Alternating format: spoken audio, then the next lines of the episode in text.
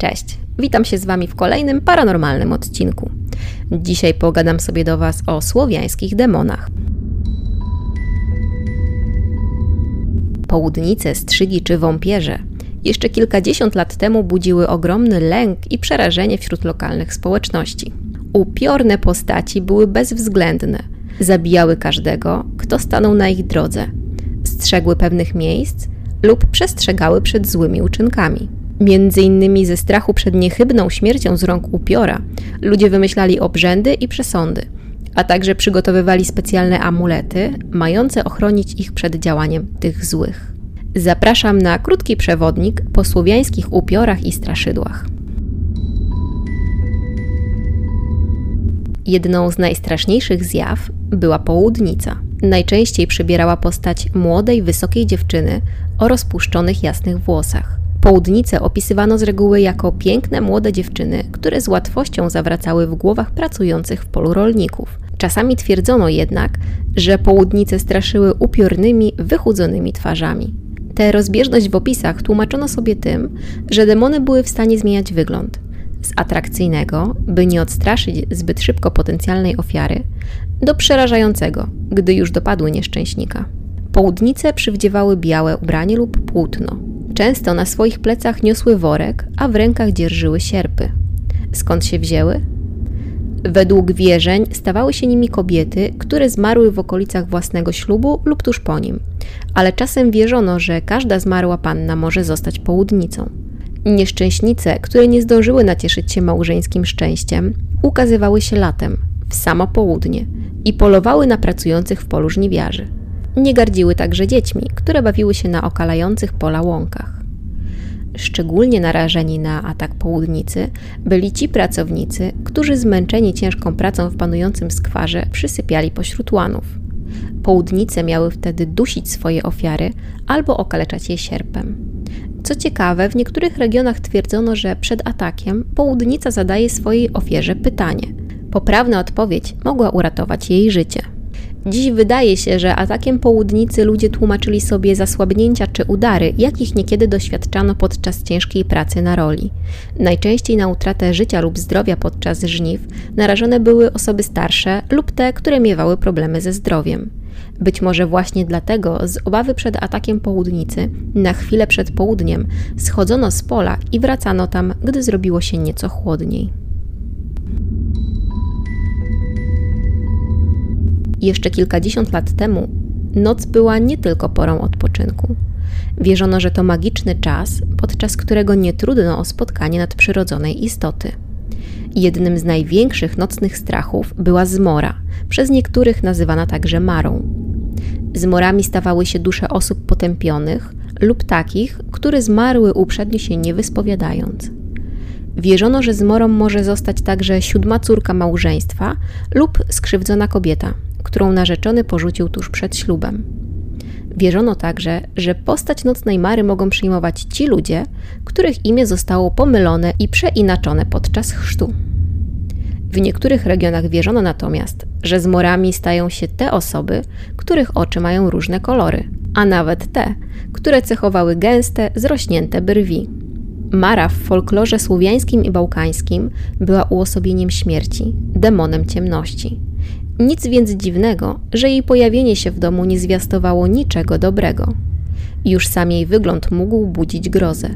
Według wierzeń Zmora przybierała postać nienaturalnie wysokiej, wątłej kobiety. Miała bardzo jasne, niemal przezroczyste widmowe ciało, dlatego można ją było dostrzec dopiero wówczas, gdy na niebie świecił księżyc. Jej transparentne ciało skrywało jednak nienaturalnie dużo siły.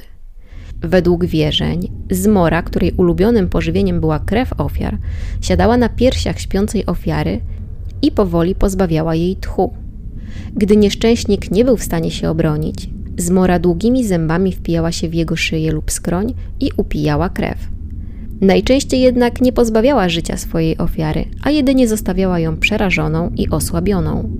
Rankiem osoby, które przeżyły atak zmory, budziły się blade, obolałe i niewyspane. Często wspominały, że pomimo pełnej świadomości nie były w stanie poruszyć się, aby choć spróbować obronić się przed atakującym je widmem.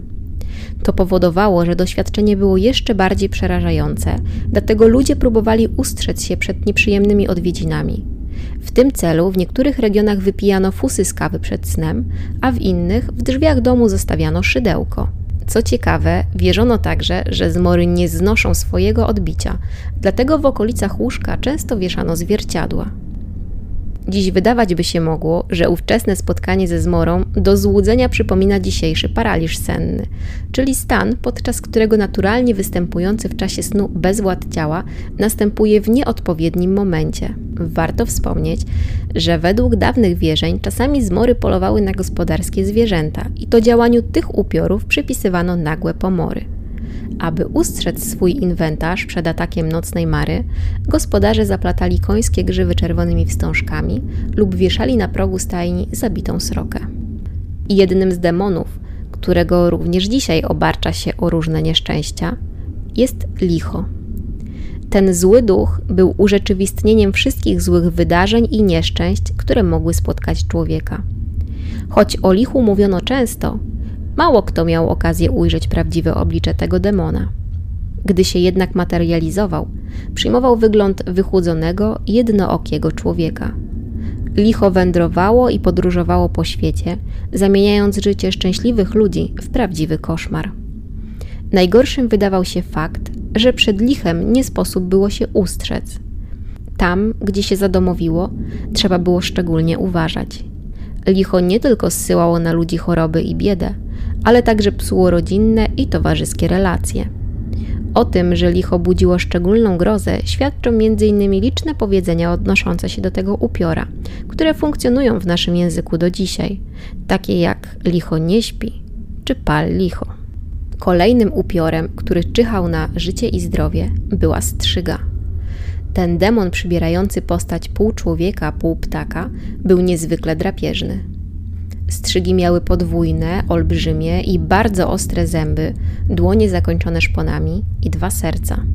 Według dawnych słowiańskich wierzeń, część ludzkiej duszy umiejscowiona była właśnie w tym narządzie, dlatego podwójne serce u tych demonów pozwalało im kontrolować swoje zapędy. Dawniej wierzono bowiem, że strzygi mogą normalnie funkcjonować we wspólnocie aż do momentu naturalnej śmierci tej dobrej duszy. Kiedy kontrolę nad demonem przejmowało drugie serce, strzyga zamieniała się w polującego na ofiary i wypijającego ich krew potwora. Nic nie było w stanie powstrzymać strzygi przed wypatrywaniem potencjalnego celu, tylko dzięki czyjejś krwi strzyga mogła utrzymać się bowiem przy życiu. Co ciekawe, wierzono, że strzyga za cel swojego polowania obierała te osoby, które w jej ludzkim wcieleniu zrobiły jej krzywdę lub czymś się naraziły. Komu groziło zostanie strzygą? Przede wszystkim tym osobom, które z jakichś powodów urodziły się z różnymi defektami i anomaliami. Nie ufano niemowlętom, którym zbyt szybko wyżynały się zęby, a także ludziom, których cechowały zmienne nastroje. Miało to świadczyć o uaktywnieniu się ich drugiej, złej duszy. Na celowniku byli także lunatycy. Wierzono, że najlepszym sposobem na uniknięcie ataku strzygi jest jej unieszkodliwienie. I jak na stworzenia wampiryczne przystało, Działało na nie wbicie w klatkę piersiową gwoździa lub kołka, a następnie pochowanie ich twarzą w dół, tak by po zmartwychwstaniu zdezorientowane nie były w stanie znaleźć wyjścia. Strzygę można było także pokonać, odcinając jej głowę. W niektórych regionach Polski strzyga nie była uważana za tak krwiożerczego upiora. Jej wizyta także nie zwiastowała jednak niczego dobrego. Wierzono bowiem, że przynosi złe wieści i przepowiada nieszczęścia. Strzygi to nie jedyne wampiryczne stworzenia, czyhające niegdyś na ludzi. Popularne na świecie wampiry miały także swój słowiański odpowiednik wąpierze. I jak na istoty wampiryczne przystało, one także żywiły się ludzką krwią. Według wierzeń wąpierzami stawały się po śmierci te osoby, które zostały pochowane bez odpowiedniej oprawy w niepoświęconej ziemi. Dlatego tak wielką wagę przykładano do ceremonii pogrzebowej i samego pochówku. Wąpierzy bano się nie tylko dlatego, że ich atak mógł sprowadzić na ofiarę bolesną śmierć. Wierzono, że wąpierze nie wybierają swoich ofiar przypadkowo. Najchętniej i najbardziej miały dręczyć bliskie za życia osoby, które nie dopilnowały ich godnego pochówku. W efekcie zmarłych, co do których podejrzewano, że po śmierci mogą powrócić w postaci wąpierza, chowano w sposób dość nietypowy i często drastyczny. Na przykład praktykowano dekapitację, obrzucenie zmarłego kamieniami lub wbicie mu w serce kołka. Dawniej na ludzi czyhało wiele złych duchów. Skrywały się nie tylko w domostwach. Równie narażeni na ich atak byli pracujący na zewnątrz gospodarze czy wędrujący po okolicach spacerowicze. Szczególnie niebezpiecznie było nad wodą. Tam można było bowiem natknąć się na utopca lub wodnika. Co ciekawe, dawniej wyraźnie rozróżniano obie te postaci. Wodniki uważano za swego rodzaju władców wód, natomiast utopce lub topielce były duszami osób, które zginęły w wyniku utopienia. Gdzie można było spotkać wodnika? Wierzono, że ich domem były śródlądowe wody i zbiorniki wodne. Upatrywano ich nawet w studniach. Zarówno wodniki, jak i utopce były bardzo agresywne i rzadko odpuszczały swoim ofiarom, gdy te nieopatrznie znalazły się nocą w okolicach jeziora, stawu czy rzeki. Szczególnie narażone na atak wodnego demona były te osoby, które zażywały kąpieli pod chmurką przed nocą kupały. Uznano bowiem, że dopiero po uroczystościach związanych z nocą świętojańską aktywność wodnych demonów znacząco się wycisza. Jak można było rozpoznać, że mamy do czynienia z jednym z wodnych upiorów? Wyobrażano sobie, że wodniki to niskie istoty o ciele pokrytym łuskami. Ich palce porastała charakterystyczna błona, a oczy miały intensywnie zielony kolor. Z kolei utopce przypominały rzeczywistych topielców. Ich ciało było szare i oślizgłe, pokryte sino-zielonymi plamami. Ich włosy przypominały wodorosty, były czarne i splątane. Aby uniknąć śmierci z rąk wodnych demonów, unikano nie tylko kąpieli przed letnim przesileniem, starano się unikać zbiorników wodnych także nocą. Wodnikom składano czasami ofiary ze zwierząt, najczęściej tych o czarnym umaszczeniu. Wierzono bowiem, że ta barwa to ich ulubiony kolor. Utopce i wodniki to nie jedyne zagrożenia, na jakie mogły natknąć się osoby spędzające czas nad wodą. Na młodych i niezamężnych mężczyzn czyhały piękne rusałki, czyli dusze tych kobiet, które zmarły przed zamąż pójściem. Najczęściej opisywano je jako piękne, delikatne i nagie dziewczyny z długimi, rozpuszczonymi włosami. Pojawiały się, gdy księżyc był w nowiu i wabiły swoje ofiary pięknym śpiewem i otępiającym tańcem. Gdy ofiara zdecydowała się dotknąć wodną rusałkę, ta zmieniała swój piękny wygląd, pokazując prawdziwą, upiorną twarz i zabijając swoją ofiarę. Podobnie do rusałek działały wiły. Tym demonem o wyglądzie pięknej i młodej kobiety mogła stać się zmarła młodo, niezamężna dziewczyna. Wiły pojawiały się najczęściej całymi grupami. Ludzie bali się ich, choć nie zawsze wiły były dla nich złe. Czasami ostrzegały przed nieszczęściami lub pomagały zakochanym stanąć na ślubnym kobiercu. Rozgniewane potrafiły jednak bardzo zaszkodzić. Niszczyły uprawy lub domostwa. Często uwodziły także młodych mężczyzn, sprowadzając na nich później pomieszanie zmysłów i choroby psychiczne. Dawniej nie tylko nad wodą można było natknąć się na złego ducha. Również wędrówka po lesie budziła w ludziach lęk. Tego miejsca pilnował Leszy, potężny duch opiekun lasu. Niepodzielnie panował w leśnym królestwie i otaczał opieką zamieszkującego zwierzęta. Już sam jego wygląd mógł budzić grozę. Według źródeł Leszy przybierał postać mężczyzny o bladej twarzy i groźnym grymasie, ubranego w liście, gałęzie i mech. W źródłach można znaleźć także informację, że wzrost demona lasu uzależniony był od wysokości drzewostanu. Im wyższe drzewa, tym wyższy był upiór. Niekiedy wierzono także, że leszy jest w stanie wcielać się w postać leśnych zwierząt. Gdy ktoś nie szanował jego królestwa, stawał się nieobliczalny. Wyprowadzał wędrowców na manowce albo narażał ich na atak leśnych zwierząt. Miał także jednak swoje łagodniejsze oblicze. Gdy wędrowiec zachowywał się w lesie dobrze, Leszy pomagał mu odnaleźć drogę do domu lub chronił go przed atakiem dzikich zwierząt. Wydawać by się mogło, że dawne słowiańskie demony nękały tylko dorosłych.